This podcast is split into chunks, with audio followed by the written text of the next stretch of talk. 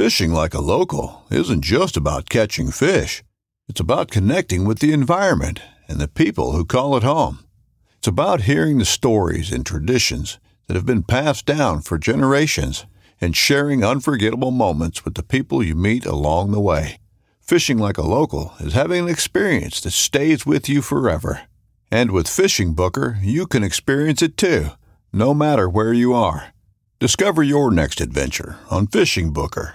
This upcoming concert season will be all about the boots, and Tecovas is your stop for the best in Western style. Tecovas has seasonal and limited edition offerings this spring and summer, including men's and women's boots, apparel, hats, bags, and more. All Tecovas boots are made by hand in a time honored tradition with timeless styles that are always on trend. And Tecovas has first wear comfort with little to no break in period. It's hard to find this level of comfort paired with this level of style.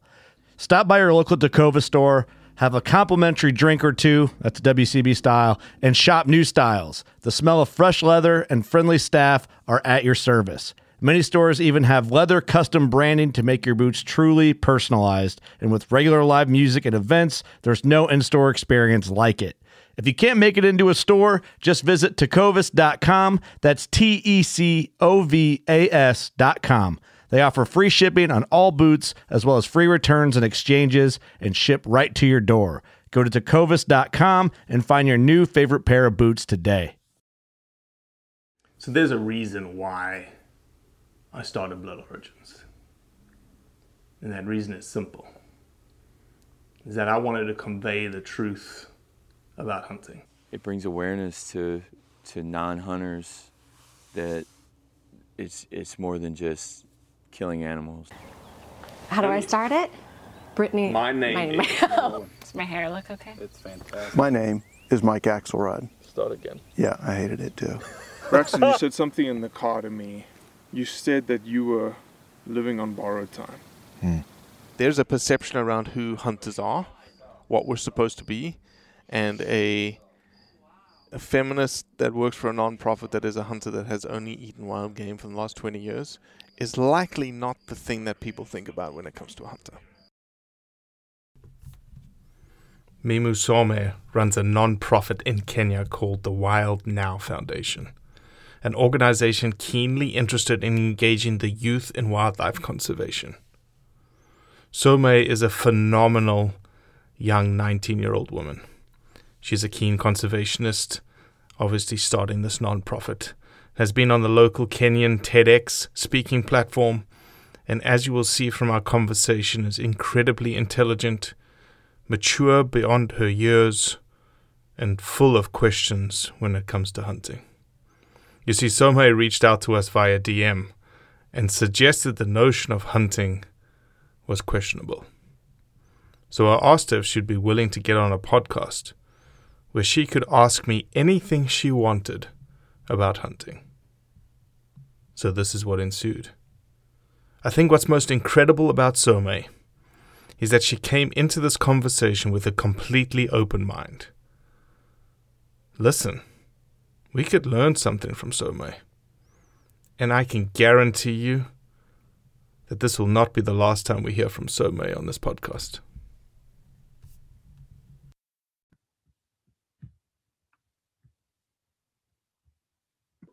Good morning. Hello. Hi. How are you? I'm fantastic. How are you? I'm good. How was Thanksgiving? Uh, it was awesome. Uh, we have no COVID, which is amazing. Number one. Really? Well, Yeah, it's just going. It's that's going crazy right now in America, man.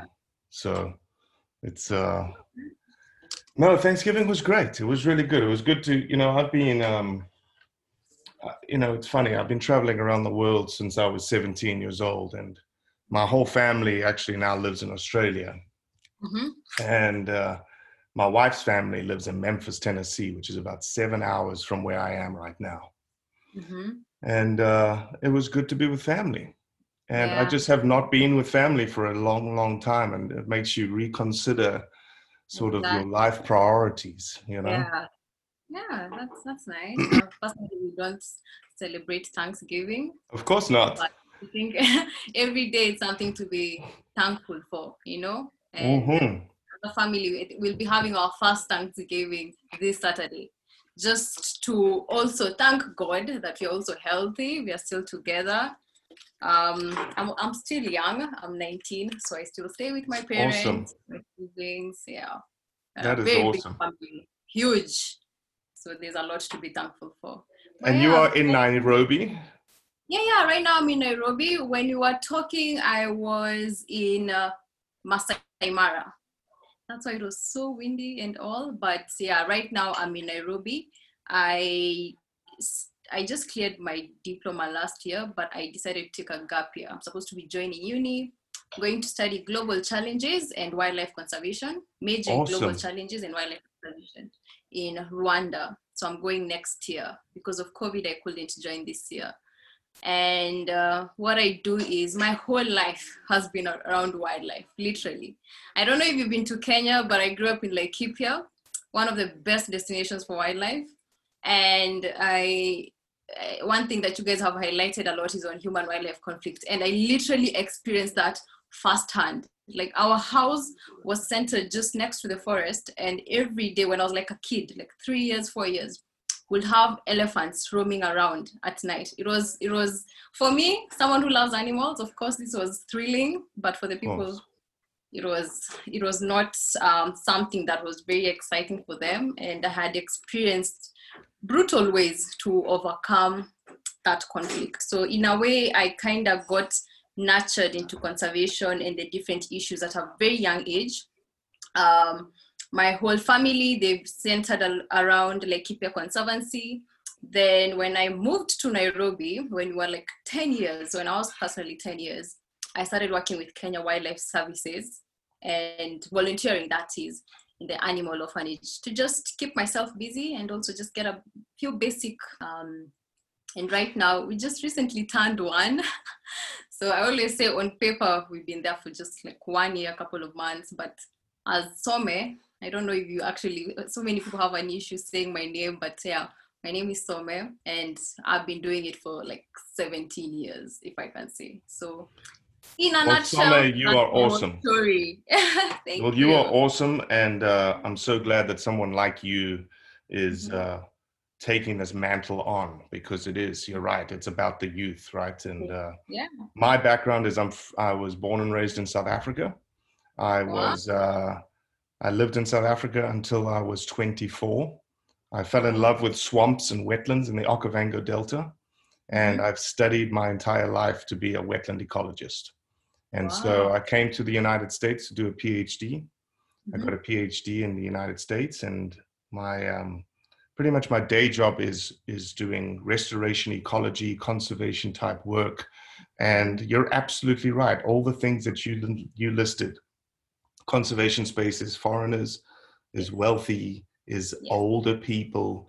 You know, you nailed it on the head. You know, yeah um, and so on my as a as a passion project i'm obviously keenly interested in conservation as well in wildlife conservation i've got two young boys and i want those two young boys to see the wildlife that is africa because Yeah. that was that's in my blood you know that that thing of africa is under my skin.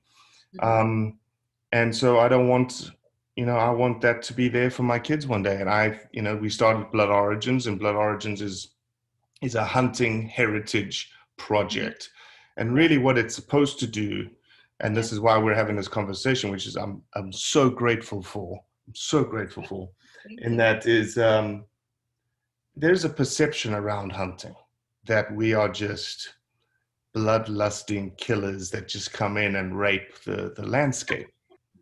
And you're and you're right. You know, it's it's a perception. We have a PR problem, Some. I know it. That's why we do our project.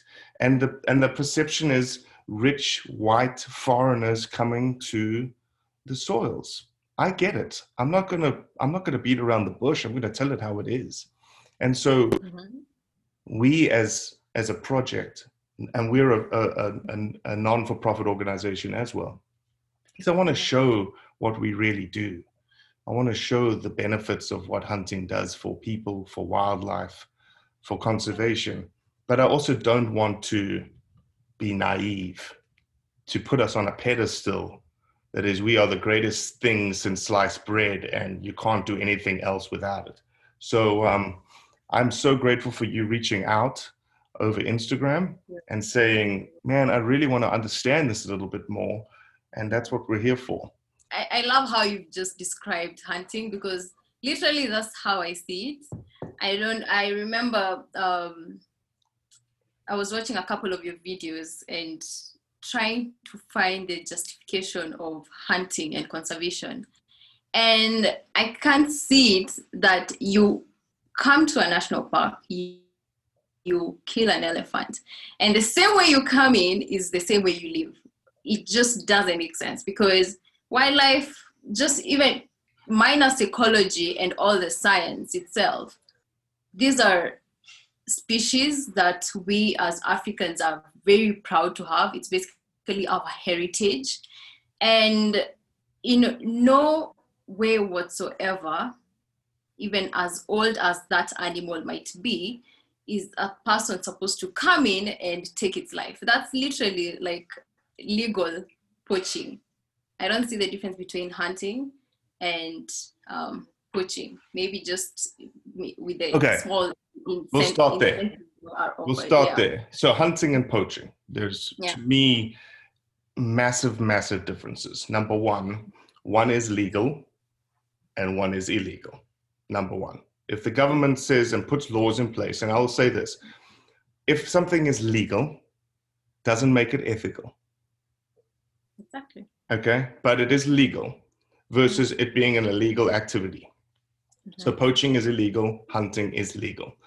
Poaching is non-selective. And when I say non-selective, it, it just it's indiscriminate in terms of what it does and what it takes. It takes any animals, male, female, right? Poaching has no um, conservation side to its thought pattern, to its consciousness. Yeah. Poaching doesn't think about, I want more wildlife.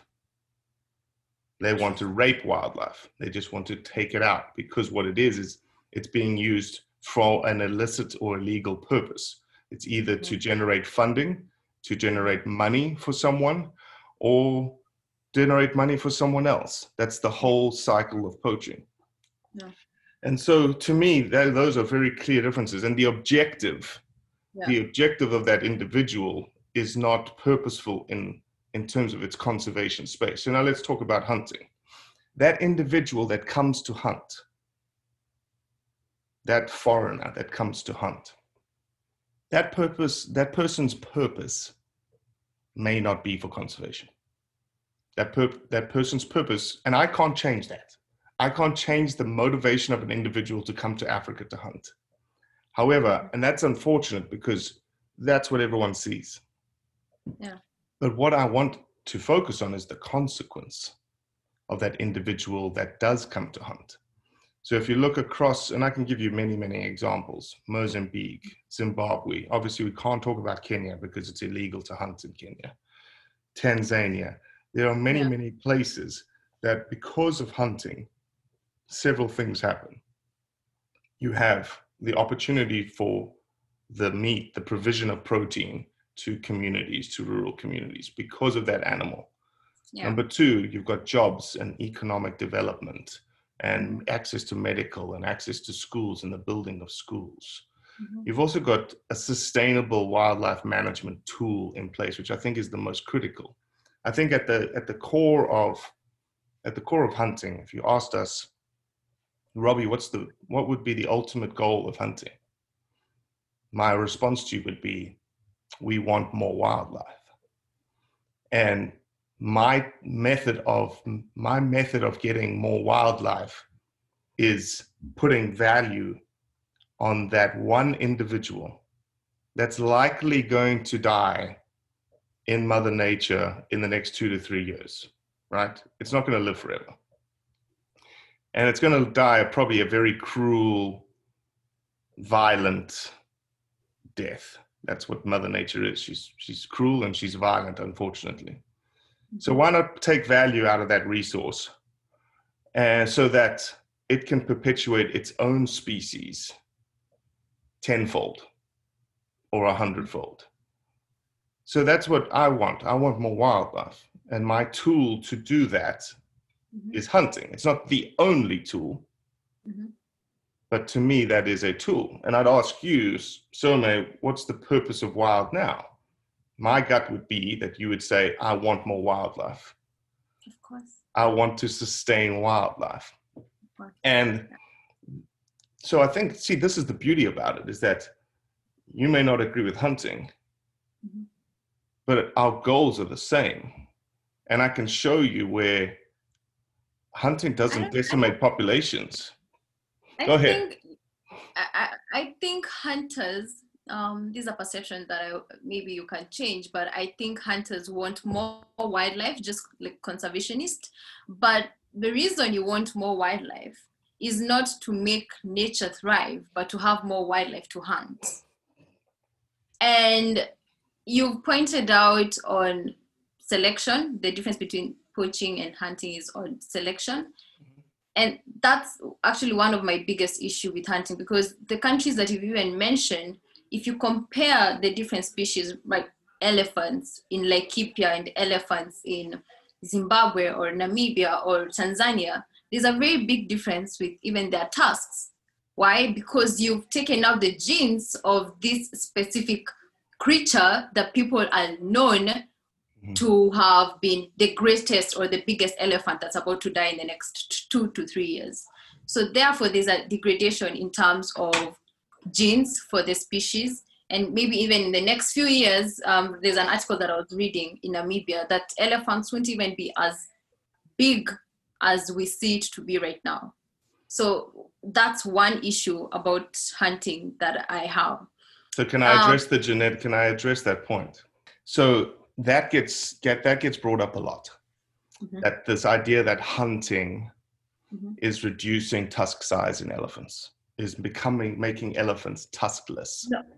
Also for lions, like the bigger the the bigger the animal. the Exactly. No, no, you're absolutely right. It, the whole genetic debate, right? Yes. I will put two seeds of thought that I want you to consider. I don't want Mm-hmm. to change your mind right now, but I want you to think about it because I think that you are an individual that likes to think. Number one, if an elephant or a lion or any animal is at the mm-hmm. end of its age 10, 11, 12, elephants 50, 60, 70 Yeah. that animal has bred its genetics already into the population. It's mm-hmm. not, its genetics are not changing. The genetics that it's putting into the population is not changing. And so when you take that animal out of the population, you're not changing the genetics that is that is fostering the new next generation. It has already occurred. Number one. Number two, hunting, and you mentioned it. Do we want more wildlife to hunt? yes and no, because the quota of hunters, the, the quota that we take off of an off, off of a place mm-hmm. is tiny. It's a one percent or two percent of the population only. Mm-hmm. Elephants and lions, when it comes to again the whole idea that we're skewing something, we're skewing size, we're skewing Yeah. genetics, we're skewing tusks. Yeah. You've got to remember that, like for instance, in Botswana, let's use Botswana as an example. Botswana has a population, elephant population of 130,000 elephants right now. Mhm. The quota that Botswana put in place to hunt Yeah. was 250 elephants. That's Mhm. 0.1% of the population. So if you're only touching 0.1% of the population, what is actually happening? What's what's actually causing what is the cause then of these shifts? It's not hunting that's causing the shifts. What it is is poaching, is the illegal offtake of indiscriminate selection of animals. So when you start talking about killing elephants or killing lions when they're one years old, a lion one, two, three, four years old, or elephants when they're in their teenage years, 10, 20, 30, when they've got small tusks, I'm Mhm. absolutely 100% in the same boat that you are in. That is going to cause over time a genetic shift in the population because you're taking out that younger age class of animal that does not have the opportunity to put its genetics back into the population. But um, I don't know if these countries that have legalized hunting, there seems to be, I don't think they've been able to fully eradicate poaching, but there seems to be a link of the more um, trophy hunting um, is participated in a specific country, there's also a space or a market for poaching because the communities, I'm assuming if my community back in Laikipia knew how much uh, tusk of elephant might go, uh, majority of the people want to be involved because you can't um, blame these people the situations that they're going through. So isn't hunting giving them the space to even consider poaching because they don't have the opportunity to participate in trophy hunting. And then at the same time, um, you find out that these specific communities are given incentives that I wouldn't really consider to be incentives for Africans. I remember the, when I the first video that attracted me to Blood Origins, I think that's what I had replied to was um, it was talking about the I, I don't know that the the conservationist in Zimbabwe, and they just briefly highlighted on some of the motivations that they're getting from hunting. And you've mentioned on, on uh, meat and i'm really thinking is that really something to motivate africans that i'm getting proteins at the end of this is, is, is there a way that you guys as hunters can improve your incentives because these are things that are also being achieved from ecotourism um, on boreholes, education, and fencing to overcome human wildlife conflicts here in Kenya. Um, and all that is a sustainable model where human beings are benefiting from and also animals are being kept away from wildlife. But with hunting, there's no there's no much motivation that I can see that would pursue someone to consider this happening in their communities. And with the amount of hunting and poaching that's going on, well, I just don't see it as sustainable in the long run.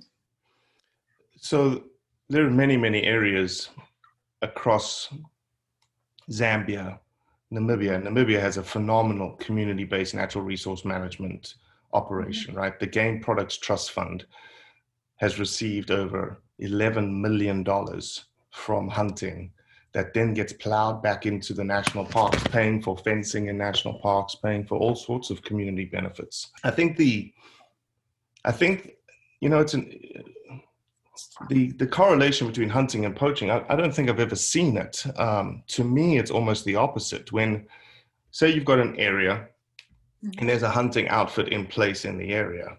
Mm-hmm. The whole reason why that model works is that the people of that area mm-hmm. realize more value from the wildlife and it's a and it's a sustainable model because money comes in from people playing for the value of the animal and the value of the animal is, is, is more than just the protein it's all the things that you just described.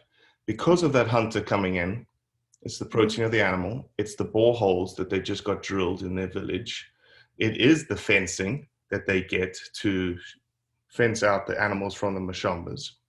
Mm-hmm. It's, it is education.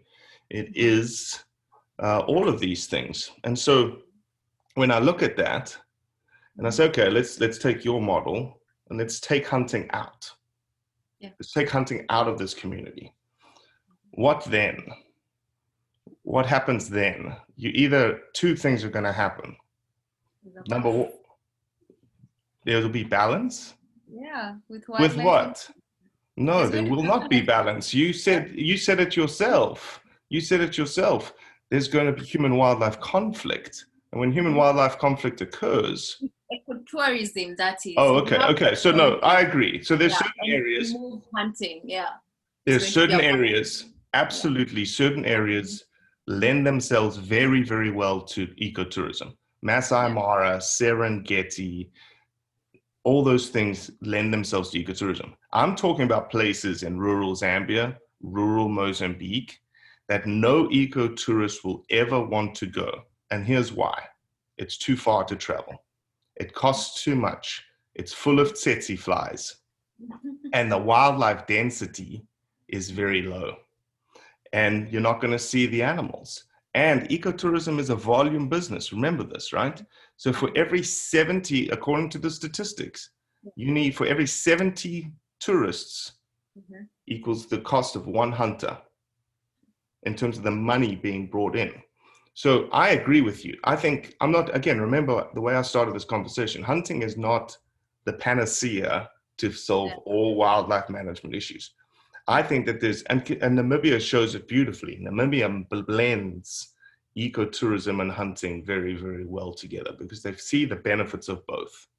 Ecotourism, there's certainly benefits to ecotourism, but there's certainly benefits to hunting in certain places. All the things that you just described, all the things that ecotourism brings, balance and fencing and boreholes and all those things, hunting brings that too. It's just a different value model of essentially a consumptive use model of the wildlife that strikes a balance of utility of the wildlife itself to be sustainable for generations to come. You've just mentioned a few locations have their drawbacks as to why they can't really um, um, um, have ecotourism, if I can say. And uh, from where I grew up in Laikipia, I think that location serves as one of the examples because it was a really rural community. And a uh, few months ago, when we were trying to just brainstorm as a team on how to go about um, elephant uh, human wildlife conflicts with the elephants in Laikipia, uh, we remembered that in Zimbabwe, I had read an article about uh, chilies and honey and bees and all this, the fact that bees and, and elephants just can't coexist. And this brings me to think that aren't there better models that we can think about for these communities that are, in a far away land that can benefit them themselves from coexisting with wildlife? And with Laikipia, we, we are trying to now nurture communities to now grow more chilies and a few communities to start harvest start beekeeping and harvesting honey to just keep away the elephants. And they've learned and embraced wildlife. I posted i don't know if you uh, follow my instagram but i just posted like a couple of days ago some community um, uh, our neighbor if i can say was visited by an elephant. And these guys have literally understood that humans mean no harm and elephants mean no harm because of this simple model of chilies and and, and beekeeping. So they keep their distance because of the and because of the bees and they benefit from the honey and the elephants also stay away from humans. So I'm thinking why can't we have models that are going to be sustainable for the communities themselves instead of going out of our way to kill a lion or an elephant and I'm going to follow you, by the way. This is you, right? oh yeah yeah that's Okay. me I'm going to I'm going to follow you. yeah I, I'll, I'll share i'll share that i'll share that clip with you later on but yeah I, I'm, no, I'm, I I'm- agree. I like the model. I absolutely like the model. And your question is, why can't we do it more? yeah My question to you is, who's who's paying for that? That's a really good question. That's a really good question. And you've just mentioned that Blood Origins is also a non-profit. Correct. Yes. Correct. Like you guys, for you to do what you do, uh, most times you'll also depend on fundings to even help the communities. Correct. That's no different from all these other conservation organizations. As Wild Now, the same case. So why look for funds as Blood Origins? Why don't you look for funds and look for sustainable ways of taking care of wildlife instead of healing. And something else, when because I've noticed on your Instagram, you're trying to build this um, acceptance for hunters and bringing out their personal stories, very why they're hunters. It has a lot of emotions, which is a good thing for, for people to understand the other side of hunting. But don't you think you are also bringing on board a lot of people to have the perception? Because I'm thinking, if I wasn't a conservationist and a 19 year old uh, friend of mine would listen to your story, who'd be like, oh my God, I, I, I, I want to go kill some lions tomorrow. I want to, you, they will have that mentality that this is an, a sport. When in real sense, I don't really see it as a sport because a sport has to be a battle between one team and another. You guys have the opportunity to go on the ground and just shoot any animal without any warning. So I, I, I see it to be very brutal and it gives young people, even kids, because this is a family, you also have that family um, you have that family energy that comes out of blood origins that it's been going on for generations and generations to come. When in real sense what we are trying to do as conservationists is to nurture the kids even as wild now to just nurture the kids to love the small things from the bees to the birds to the elephants but we have this other side of the story where it says that you can take a gun and go kill a lion. So I, I, I think it brings about a lot of controversy on embracing nature for what it is. And there's a lot of benefits that comes out of nature besides killing it. Well, and I would say number one. That I've noticed Blood Origins is not really highlighting on. Yeah. Well, number one, you are amazing because all the things that you have just articulated to me is exactly what I wanted to bring out in Blood Origins. And for someone who does not like hunting to see mm-hmm. it, I want to say mm-hmm. thank you. Yeah. Number two, number two, you're right. The perception of hunting, like you have just articulated to me, because you have you have formulated a perspective and opinion on hunting from what you've seen.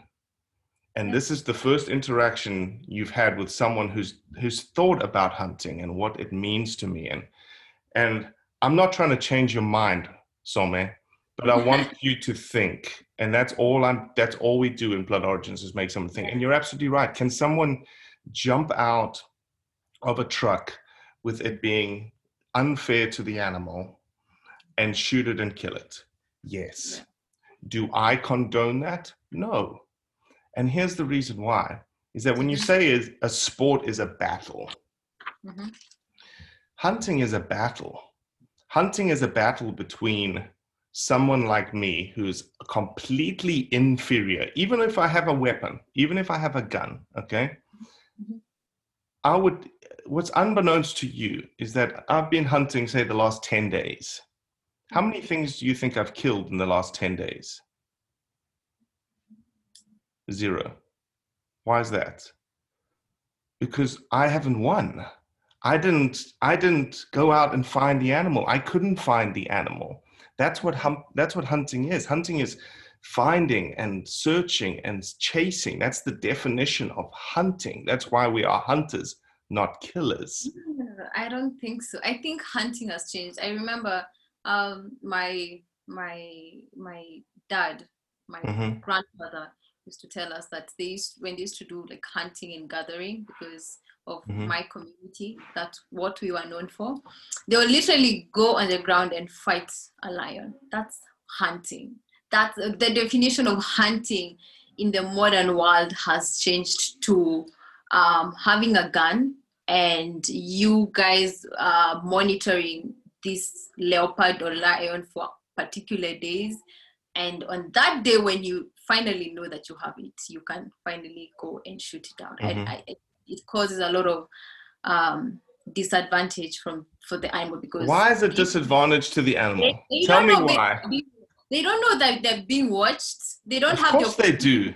They don't. Think, you don't think that they know. They don't. You don't think that they know that someone's in their environment. They are always caught off guard. They are grazing, and all of a sudden they are gone. So I don't think that's really a sport. I don't. I feel like the first thing I will change of in terms of trophy hunting is recognizing it as a sport. It's really not a sport. We can keep it as trophy hunting, but lo- let's not categorize it. As... I wouldn't even call it trophy hunting. I would call it selective hunting. Mm-hmm. Trophy hunting is a terrible name. It's a terrible word.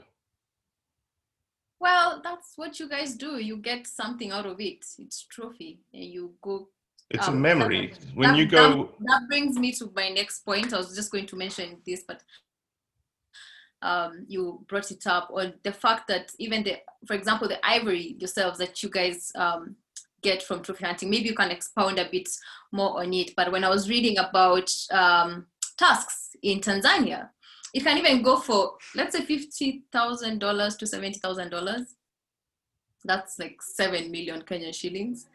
And growing up in Laikipia, the Borana cow literally goes for fifty thousand dollars, and I'm thinking, are you guys going to equate a cow to an elephant? Can't you guys do better? This is a this is a it's an elephant it's as majestic as it is it needs to be respected for its looks how much of importance brings to the ecosystem but Mhm. The trophy hunters besides the incentives that i mentioned earlier what you're getting what they're bringing in terms of uh, money is very little very very little in conservation so When you I say am- very little in conservation, what do you mean? Because in my mind, there's a lot of money that goes back into conservation. I don't think so. I don't think there's What do you know about how how much do you think goes back into conservation in Tanzania? If it's if it if the tusks itself goes for fifty thousand Nobody's selling. You can't sell tusks. thousand dollars. Time out. Time out. Time out. You can't sell tusks. What do you guys sell? What do you Yeah. guys do with trophy? The if someone was to hunt an elephant Mhm. and get the tusks, they keep it for themselves. There's no selling of the tusks.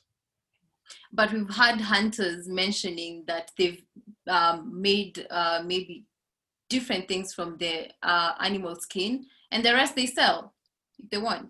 No, untrue. They're not allowed to sell tusks. You're not allowed to. It's illegal. So Whether you're just looking to stay warm during a hunt or need maximum concealment, the clothing you wear can make or break a hunt. At MidwayUSA.com, we understand hunting clothing has come a long way with more meticulously crafted camo patterns, advanced scent control technologies, and weatherproof options to withstand the elements. Hunters have to wait until their favorite season, but shouldn't wait on gear, which is why Midway USA offers super fast shipping. When you're ready for your next system, log on to MidwayUSA.com. what do you do to once you've killed a giraffe, for example? The story that I even followed up on was in the lady from South Africa who killed the Mhm. giraffe and Mhm. she made this whole case for her gun Yeah, and the other parts of the giraffe she sold it. she didn't. Sell. How do you justify a hunter who just sold If she did sell it, or is it a personal decision or is it a law that you Mm. guys are not supposed to sell? yeah, it's one. It's a law for certain animal species, depending on CITES. Right, CITES is the trading of inter- I, of. I, I know you're not supposed to sell, you're not supposed to kill the rhinos, if I'm not wrong, or anything in regards to the rhinos, but I know for sure that there's something that comes from the tusks of an elephant and other big Mm-mm. five or No. other animals. That's all illegal. It would be all tip. It would be very, very illegal to do that. And I'm not saying that have hunters in the past sold their tusks. I don't know.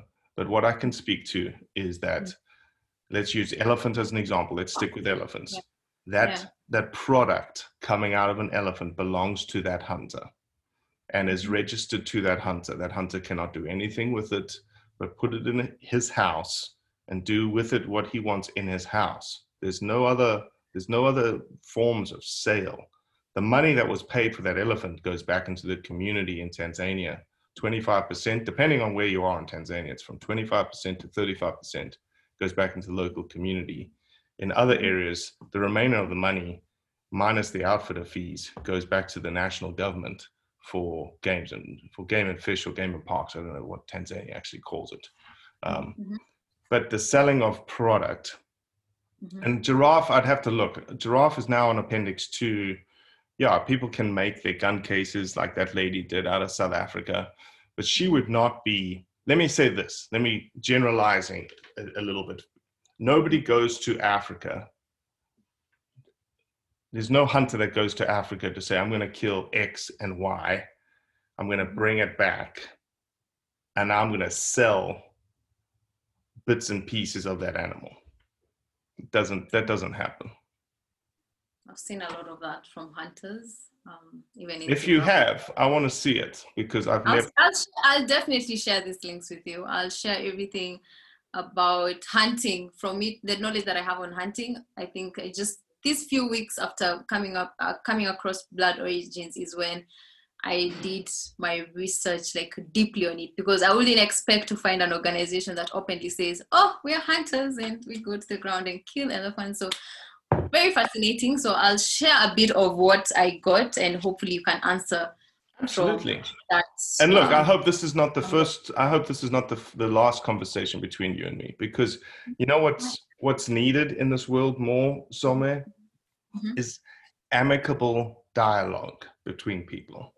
Oh yes, I I I I- I love this because um, first of all, it's coming from a very mature perspective. I I think if majority of the conservationists that I know, a lot of young people, I brought this question in um, Wild Now's page, and it was a no no. It's not even a discussion. Why are we having this discussion? So having a discussion as myself as a conservationist, having this discussion with a hunter is literally it's it's something I hadn't imagined, but I'm liking how it's going because I'm also learning something new. I just recently learned that you guys don't sell or it's not legal to sell tasks. I don't know. I don't think many people know that. It's important for people to know that. You know, that's an, a very important. You know, one of the things that we obviously want to do is we want to explain things, right? Because yeah, and I think that's you just given me an idea. Like, hey, let me explain what happens here.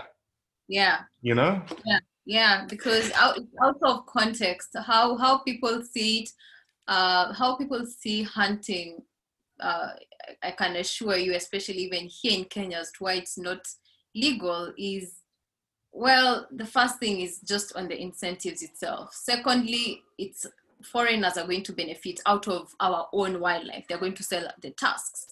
Third of all um it's our wildlife why is it that we're waiting for them to come take it kill it and then sell it when we can't do it ourselves so those are like the three stereotypes that you have around um, um, hunting and of course it's just not ethical i don't know how you go about ethics because i don't see you guys conquering that anytime soon i Let me ask you a question. Let me ask you a question in terms of ethics.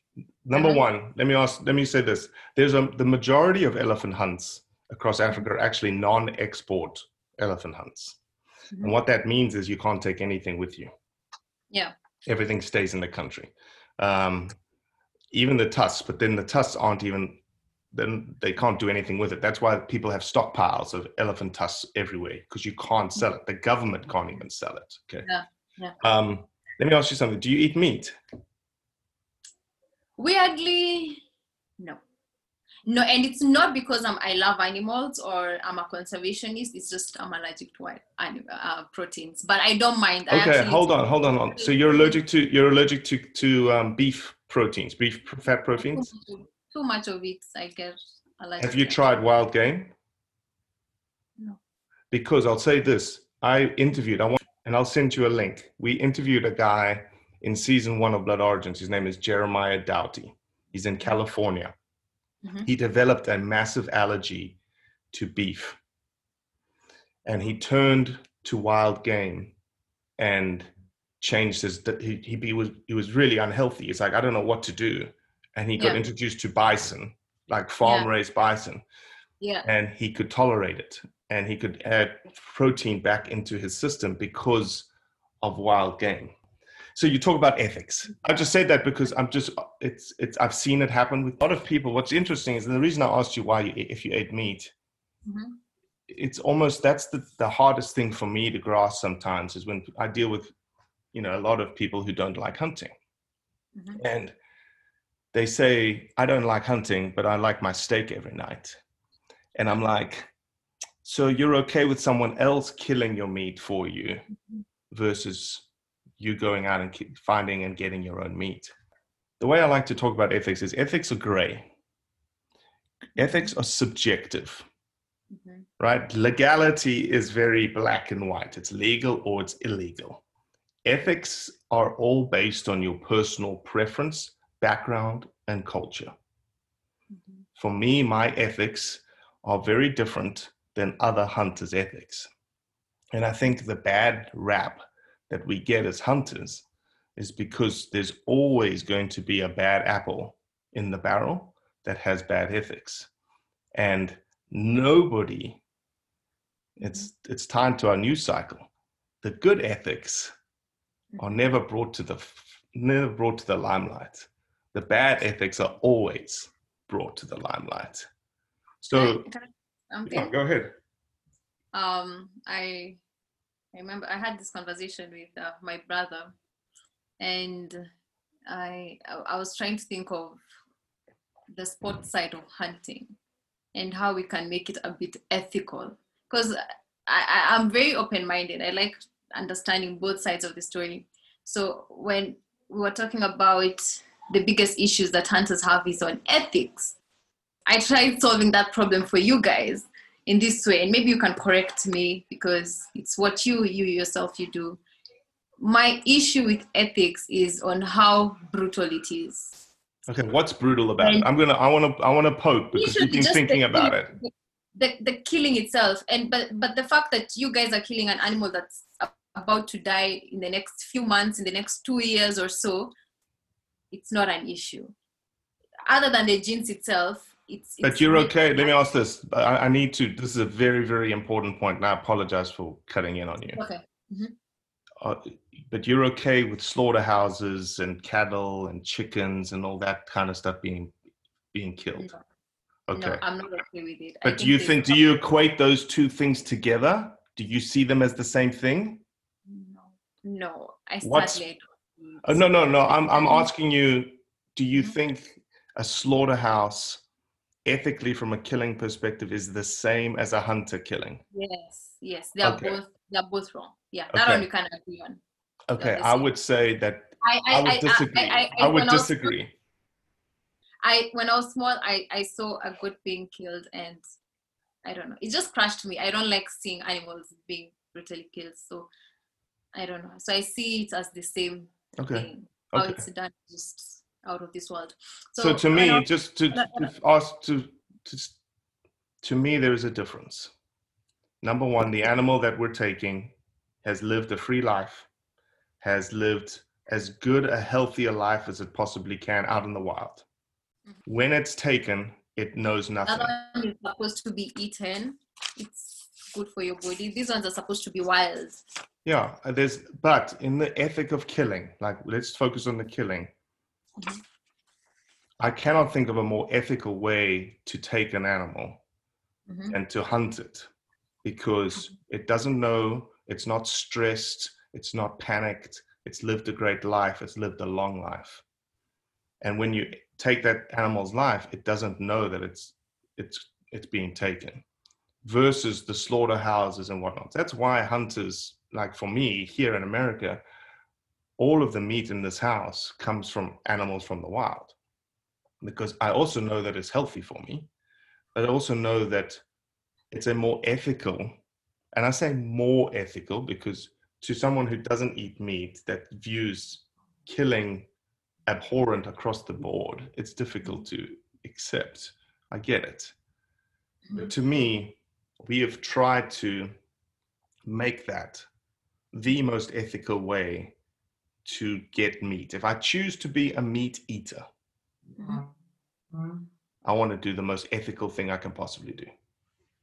Um, is that okay? Sorry, I think I'll come back to my question. But is that a reason why, um, in America as compared to Africa, there's a lot of there's, there are no animals in America. You literally just have little bits of Oh my squirrels, gosh. Oh my gosh. That's You- hunting. No, no. Yeah. Do you know how you much do you know how much wildlife we have in America?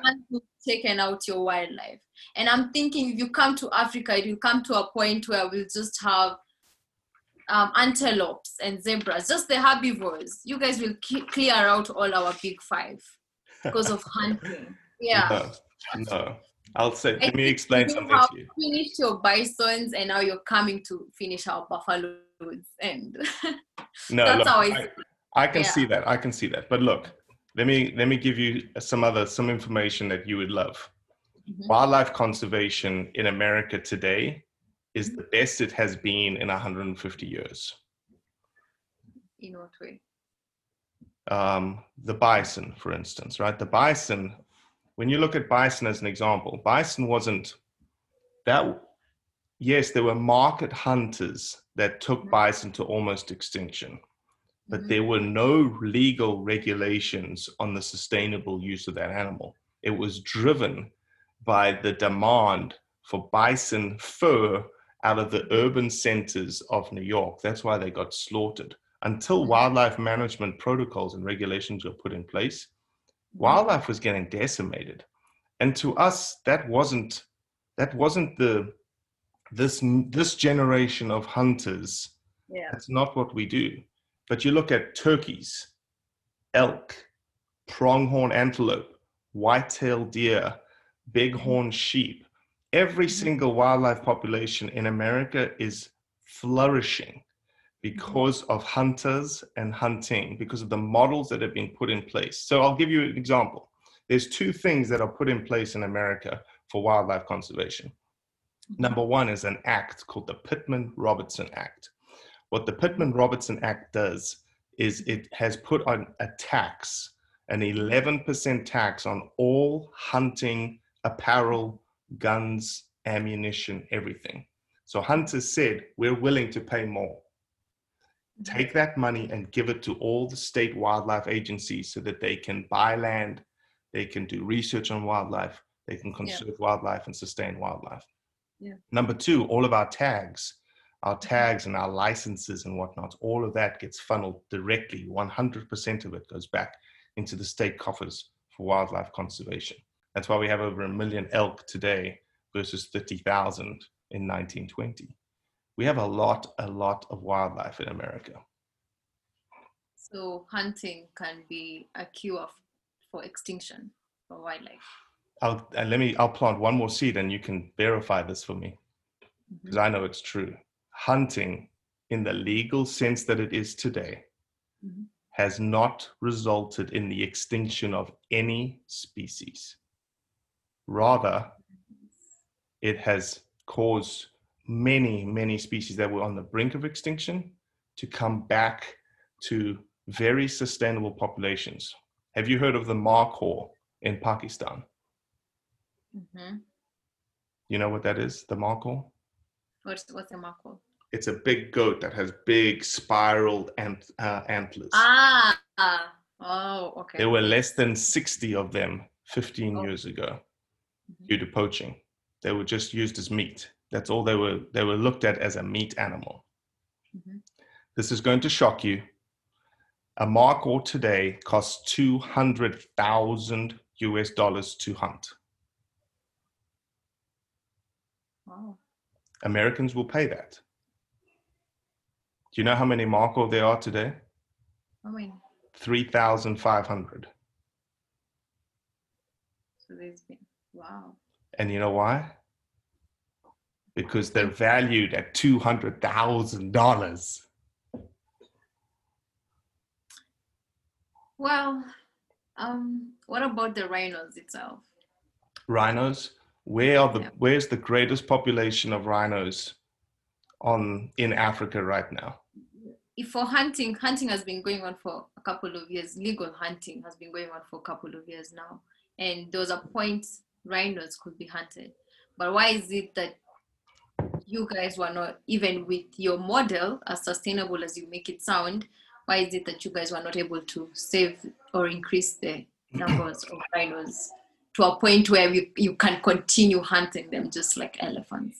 So they are it- it's same deal. CITES, there's only a certain amount of permits that any country can receive to export rhino, right? And so when it comes to hunting rhino, there's very few rhinos ever hunted. Like in South Africa, I think there's nine rhinos in the entire country of South Africa hunted every year. In Namibia, I think it's even less than that. If you had to ask where the most, where the So- highest population of rhinos are in Africa, Mhm. 90% of the rhino population in Africa lives on hunting concessions, both white and black rhino. Why? Why are the highest populations occurring on hunting operations, even though Mhm. you cannot hunt them? Makes you think.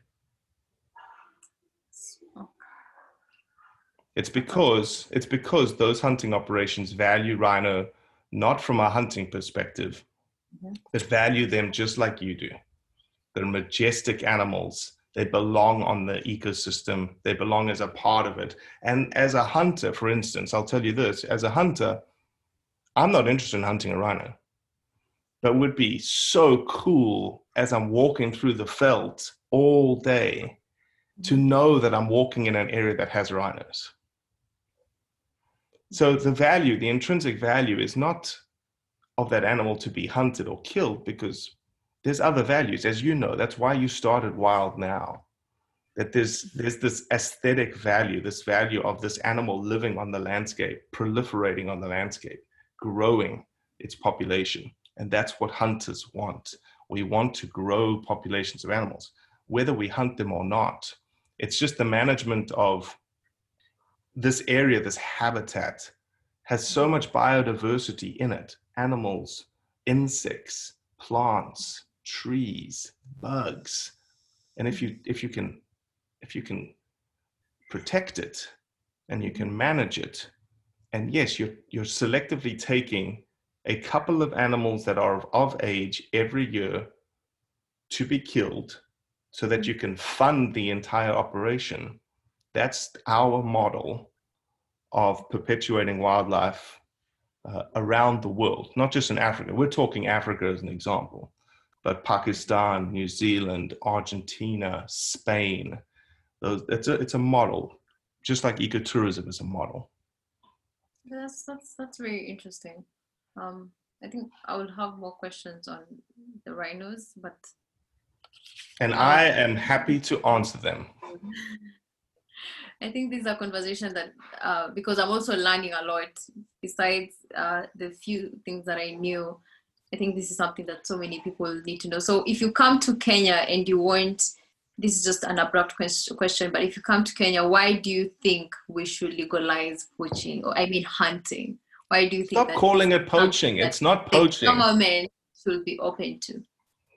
Sorry. Well, number one, stop calling it poaching. It's not poaching. Sorry, apologies on that. um, I think that hunting provides an additional tool mm-hmm.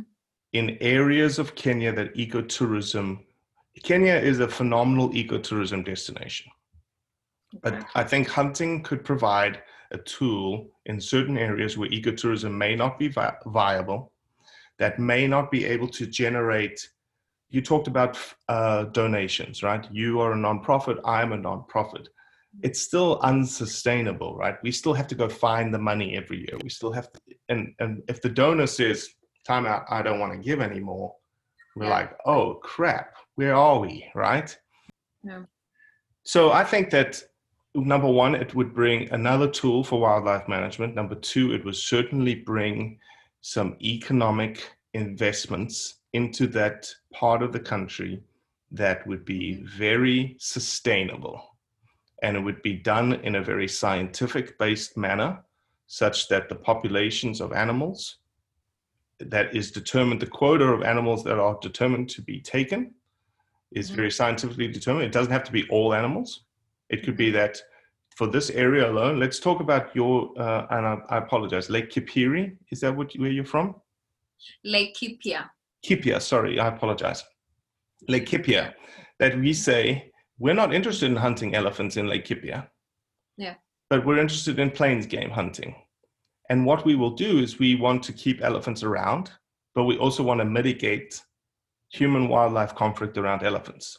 And so, yeah. what the hunting operation will do is it'll yeah. generate funding mm-hmm. for your chilies, for the bees, for some elephant proof fencing around the villages. And then all of a sudden now, we don't have to rely on the generous hearts of donors around the world to be able to do that. There's a model in which the management of wildlife occurs in that place that is tailored exactly to the desires of the community. And that's where that's the key here, Some is it's is the community-based natural resource management. The community decides we want to live with elephants. Okay, fantastic. How do we help you live with elephants? Mm-hmm. You know this better than anyone. There's some communities that say we do not want to live with elephants any longer. Yeah. True. So I will offer this. Mm-hmm. We have been talking for how long now? Almost an hour. Almost an hour. See, when you're having fun, time flies. I will say this I want you to, I want to invite you back. I want to do this regularly. I think that this is needed. I think more and more of this kind of stuff is is needed. Mm-hmm. And once this whole COVID situation Mhm. gets, get out of here, Yeah. I think the best thing I can do Mhm. is show you. I want to take you to Namibia. I want to show you what it looks like. I don't I'll forgive you for seeing you killing an elephant. front No, my no, we're not going to hunt. We're not going to hunt. All I want you to do is I want you to, I, I you're not going to hunt. I'm not going to hunt. But what I want to do is I want to show you. I want to show you the model of what it does for people. And I want you to be able to open, like we're having right here, I want you to be able to speak with the community and say, mm-hmm. Why do you want hunting? Just a super genuine, authentic conversation with people on the ground. that, that I, I'll really appreciate having that because when I watched your video, um, someone who really likes digging deeper from I got this perspective of I don't know if it's the rangers or the conservationists mentioning the benefits, and I wanted to understand the government's point of view of hunting in Zimbabwe. And they said there's no incentives coming from it. So I would want to understand because there are some communities that are against it, but that was not highlighted. So I don't really know what the truth is here. Are there actually incentives that, that are worth that motivating? Are you just saying that out of blood origins? I don't know. So I think that would be very interesting to hear it from them themselves. So if you go on if you go on our YouTube, there's a whole section of African delegates that we filmed from Yeah. Ethiopia, Tanzania, Zimbabwe, Uganda, Botswana, Namibia. Mhm. Six of them. And that's not me, Blood Origins, pushing an agenda. Mhm. I just told I just asked them the question, what does hunting mean to the people of your country? And obviously these guys work for the the, the wildlife parks. Um, and but listen to them because those are the guys that you know work with the communities day in and day out and they give you a, an authentic genuine perspective on what hunting on what hunting means um, All right. Hopefully, when COVID is out of the way, just give me a call. We do a drive. Hopefully, it'll change. oh no we're not taking a drive we're going to fly you somewhere and i'm going to show you be no and, and and and that's the thing right is that i don't expect you and i wouldn't Mhm. i wouldn't believe me why would you you're just talking to a stranger i wouldn't believe me you've got to Mm-hmm. you've got to always take things with a pinch of salt and you've always got to verify and you've always got to start you know Yeah. thinking doing by yourself but the best way to understand Mm-hmm. if someone's being truthful is to go to the heart of the matter Yeah. and is to go to Namibia and say, okay, Mm-hmm. let's understand this hunting operation. Let's speak with the people on the ground and just ask a genuine question without any bias. You go up to the community leader and go, why, why hunting? Mm-hmm. And hear from them, right? Hear from the, the people on the ground, the mouths on the ground. Okay. Um, can I just conclude with the last question? Uh, it's a very it's a very shallow question to be very honest, but it's always been at the back of my mind. Okay. Uh, in terms of again, because you hadn't answered it on how we can do it or how you can think how can you can bring out hunting in a more ethical way or without all that brutality aspect of it. Is it fair and I, I i got this question from a colleague of mine and i thought about it like it's a really good idea. Let me just ask it out and hear it from the hunters themselves.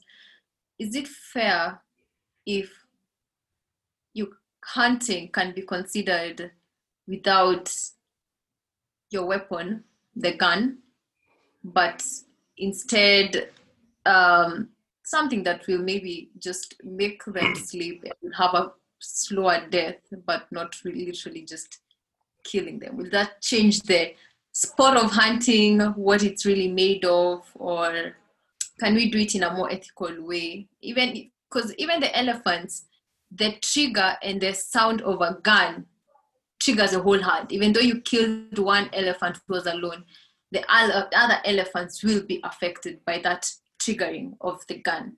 So, is there a way that you can make this a bit more eco-friendly and at the same time um, less pain on the animal? I think. So I would argue, I would argue that the way that we A very shallow question, sorry, Oh, but I course. just no, wanted of to course, no, no, no. That's a, and I appreciate you acknowledging that.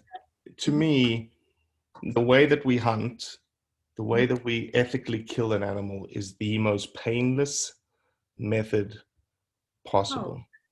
know. Mhm. It dies instantaneously. It does not realize it is not in pain. It's now. Don't get me wrong. People that shoot badly, Mhm. you know that's that's not right. And and we that's why we train and we practice. It's not like we just go out there and start shooting. You know we've mm-hmm. been on the range for months prior to mm-hmm. us going up there.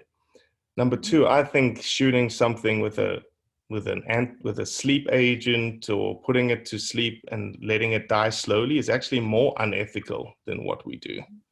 Uh, so i wouldn't be in favor of something like that. I think what a lot of people have questioned is well why don't you just shoot with a camera? Right? Or why don't you just shoot with a dart gun put them to sleep and then let them wake up? Yeah. right? Well that does not bring the value to that animal.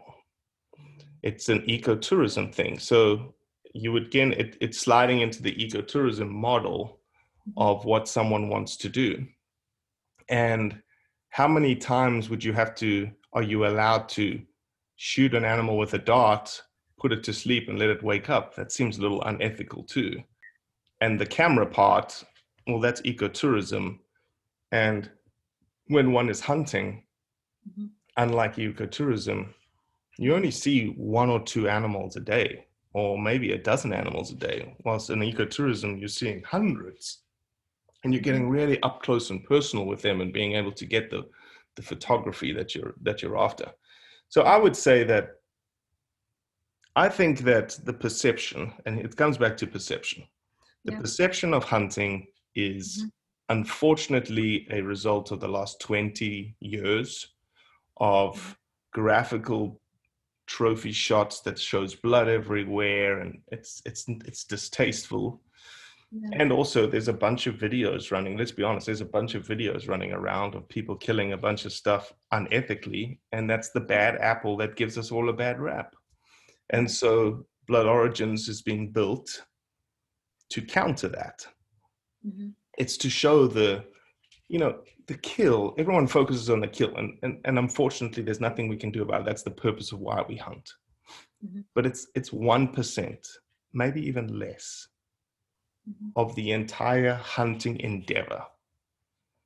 The adventure the people the consequence the the money being plowed back into conservation the training the getting ready for the hunt the planning of the hunt the family the traditions taking my boys out and teaching them like what sustainable conservation is. If you ask my boys why do we go and trap um, predators here in america?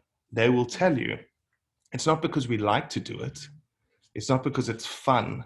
They'll tell you because what we're doing is we're saving turkeys and quail because there has to be a balance in the ecosystem. Every ecosystem is influenced by humans and humans have a you are we are stewards of the environment and because of Yeah. that we have to manage. Yeah. so my boys again that's the point right that i know what i want to be as a hunter and i'm communicating that to you i'm communicating that to my boys so that when they're raised as hunters they can communicate why they hunt not because they love killing. That's not it. It's mm-hmm. it's it's much much much more complicated and complex than that. And un- unfortunately the kill and i've said this before and this will get to your point and i I apologize for for debil- you know this lengthy answer the kill is is anticlimactic in that imagine you i've been going i've been wanting to go to alaska on this top of this mountain to chase the sheep I've been training for 18 months. Mm-hmm. It gets to that moment where I'm ready to pull the trigger. When I pull the trigger, it's over. It's done. But that's why you do it. It's this finality of like this this culmination of adventure. Now, here's the here's the kicker. If I could say to every hunter, what if I could keep you in that moment? If I could keep you right there in that hundred thousandth of a second, just as you pull the trigger, because it's the chasm between life and death. What would you do? Would you pull the trigger? I don't know. Okay. Soma, you are amazing. Number one. Thank you. Thank you for championing wildlife in Kenya.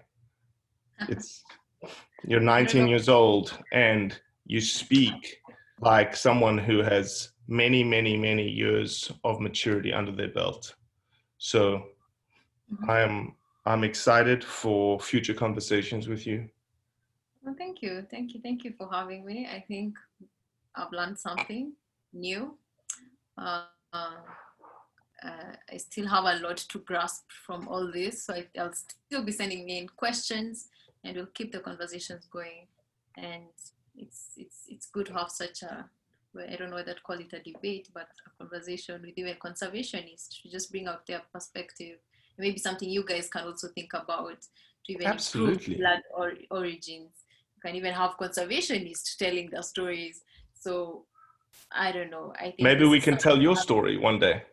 uh, yeah, yeah, maybe we can do it. Maybe when you go to Namibia, we'll do a story on how all this started and now where I stand and what I think of hunting because, of course, of the little that I've learned right now. So, um, I don't know. Quite interesting. I still don't know why you would kill something you love, but That is the Um, eternal question, right? yeah, exactly. We love wildlife. We love wildlife. Do you really though? Do you really love wildlife, Robbie? Absolutely, 1000%. I don't know whether to believe that, but I'll accept it. Yeah, because I want to see more of it. If I see, let me say this.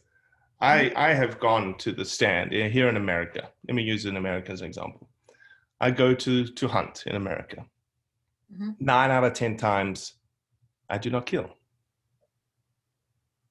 Nine out of 10 times, I just sit and watch because I don't. What about your son? Do your sons love animals or they Yeah. just They love animals. They love seeing animals. They love seeing more animals like I do. We sit there and we watch the animals and we watch the deer and we, we, t- we teach them about how they're moving and why they're moving and why they're doing that. And, you know, different times of the year. Um, because I've, my freezer is full. I don't need to, I don't need to kill an animal here in America. I don't need to kill an animal because my freezer's full and that's my the primarily the reason why I hunt here in America is because I do it for feeling my filling my freezer. But there's also, you know, old mature animals out there that you never see. But maybe one out of 20 times when you get in the stand, that old mature animal presents itself. And you've been working so hard on the habitat and managing the habitat and providing healthy food for the wildlife that you're like, wow, that's the animal that I'm going to be able to take because he's at the end of his life and he's produced and he's pushed all his genetics back into the wildlife population. So, yeah, I absolutely love wildlife. I take care of wildlife. I put money into wildlife. I show my So what- kids wildlife. So what is the objective of blood origins? I, I think I kind of took a bit of it, but what is Yeah. the brief objective of blood I think, let me ask you that question. What do you think the objective of Blood Origins is? From- from your Instagram, it's just clear that you really want to tell a lot of stories on hunters and their attachment to uh, hunting and trying to give back to conservation. Not conservation, but communities with a few incentives that I took from Instagram. So I don't know what. So I don't know. Have I got it right? Is that your objective, really? Yeah, exactly. Well, I would I would add to that. You you absolutely did a phenomenal job. Thank you. I, I love that answer. it's changing the perception around hunting. It's conveying the truth around hunting. That's and it. what is that it's good. That in certain places around the world, it is a valuable tool that benefits wildlife and communities, and also, mm, you know, people's spiritual health and and all sorts of things. Remember, the spiritual health is not tied to killing. It's about being out there. Okay. I understand the thrill that you guys might get when you're participating in this, but yeah, I think I still have a lot of research to do about it. But yeah, I think it's, this has been a really good meeting. Sadly, I'll have to leave. No, it's time to go. So I appreciate you. One hour, 15 minutes. Wow. But it was amazing. Thank you so much for having me, Robbie. Expect a lot of my questions coming in your DM a lot. And hopefully, we can just have another session with more young people just bringing out their inquiries about this because I'm so sure if I'm to mention that I just talked to a hunter and he pointed out the benefits of conservation, they'd be like, What did you just say? no? What? Have you gone crazy? So I think it'll be really good to just do this another time. Yeah. I'm excited for it. I'm excited for it. You have a phenomenal rest of your Friday and a great weekend. You too, Robbie. All right. Bye bye. Ciao, bye. Well, that's it for today. I appreciate you listening, as always. Leave a review, share it with your friends, and most importantly, do what's right to convey the truth around hunting.